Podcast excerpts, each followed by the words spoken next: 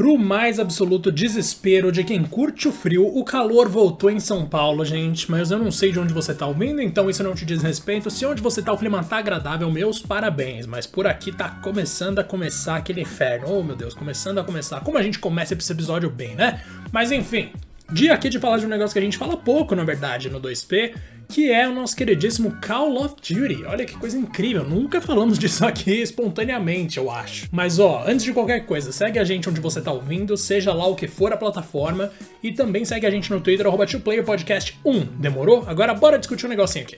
Call of Duty Vanguard é o nome do novo jogo aí que a gente vai ter da Activision, que tá passando por um momento conturbado. Nossa senhora, meus pêsames, sério, acima de qualquer coisa é isso, né? Meus pêsames para quem trabalha lá, porque aparentemente é uma desgraça aquela empresa. Mas mesmo assim, vamos lá falar desse jogo aí que tá sendo desenvolvido pela Sledgehammer Games, que vocês já devem conhecer de algum tempo, e na verdade vai trazer a gente de volta para a Segunda Guerra Mundial, mas por uma ótica diferente. Em vez de soltar o jogador ali na Segunda Guerra e falar, vai lá, vamos matar o Hitler de novo e acabou, é isso, não vai ter mais nada. Claro que os inimigos devem ser os nazistas, pelo amor de Deus, ninguém vai tornar um nazista o herói da história, mas aí a gente tem pelo menos uma coisinha interessante, que eles vão colocar a gente ali numa história que mostra mais ou menos como surgiu o que a gente conhece hoje pelas forças especiais. Ou seja, a gente vai acompanhar um grupo chamado Task Force One, que na verdade é composto por quatro pessoas de nacionalidades diferentes, se eu não me engano, eu posso estar errado aqui, mas tem. Mano, tem Rússia, tem Estados Unidos, óbvio, né? Tem Reino Unido e Canadá, talvez sejam essas quatro. Vou até conferir aqui antes da gente terminar o episódio. E o interessante vai ser ver essa galera de diferentes momentos, não momentos, mas de diferentes locais da batalha,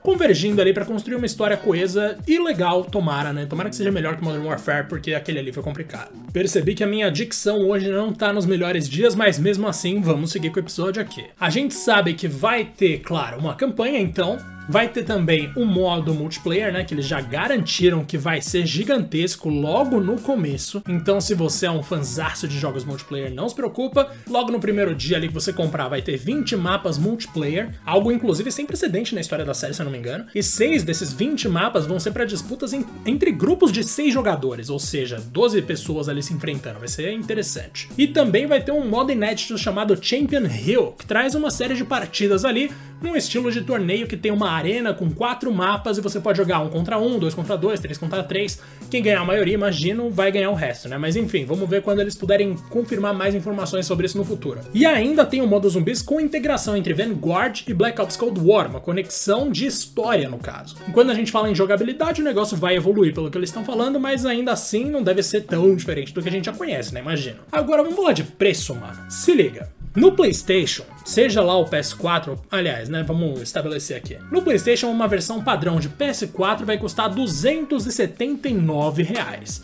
salgado, mas ainda assim abaixo, por incrível que pareça, de muitos outros jogos que estão sendo lançados no momento. Aliás, 279 na verdade vale como o preço do PS4 e do Xbox One, é o preço da geração anterior. Quando a gente parte para o cross-gen, ou seja, você vai comprar uma versão que vai garantir uma cópia do jogo, tanto no PS4 quanto no PS5, tanto no Xbox One quanto no Xbox Series, essa vai custar 319 e a Ultimate, que tem um monte de extra nas duas plataformas, ou melhor, nas quatro plataformas, vai custar 439 reais.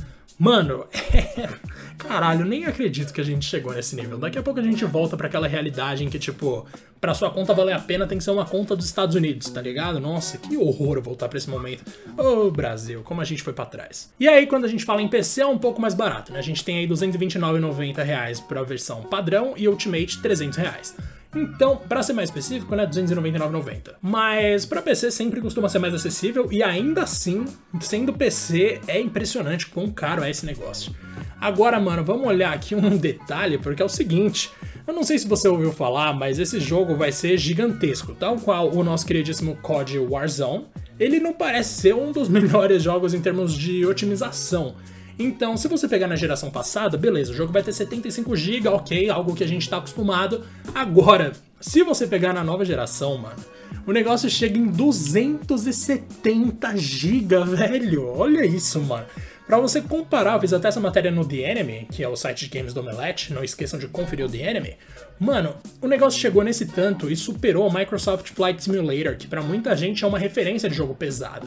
O Microsoft Flight Simulator tem 123 GB, o Call of Duty Vanguard tem 270,05 e se for Ultimate, tem 270,06. É muita coisa para jogar COD, você tem que estar com muita vontade porque isso ocupa uma boa parte do HD dos consoles da nova geração, se você pegou aí o que tem de 1TB, né? Porque eu nem lembro mais de cabeça quais são todos os modelos, mas velho, tamo de parabéns, realmente. É uma coisa assim, Activision, vocês não estão nem aí mesmo, né? Perderam a mão total, mas com certeza vai vir que nem água, infelizmente ou felizmente. De qualquer forma, eu fico por aqui, muito obrigado por ter acompanhado esse episódio. Na sexta-feira, também conhecido como amanhã, o Rodrigo vai estar junto comigo. Eu tô gravando isso aqui, na verdade, no dia 19. Eu vou falar que eu gravei no dia 20 de agosto, né? Mas foi de madrugada madrugada, então para mim é 19 ainda, praticamente quinta-feira. Demorou? Grande abraço e até mais.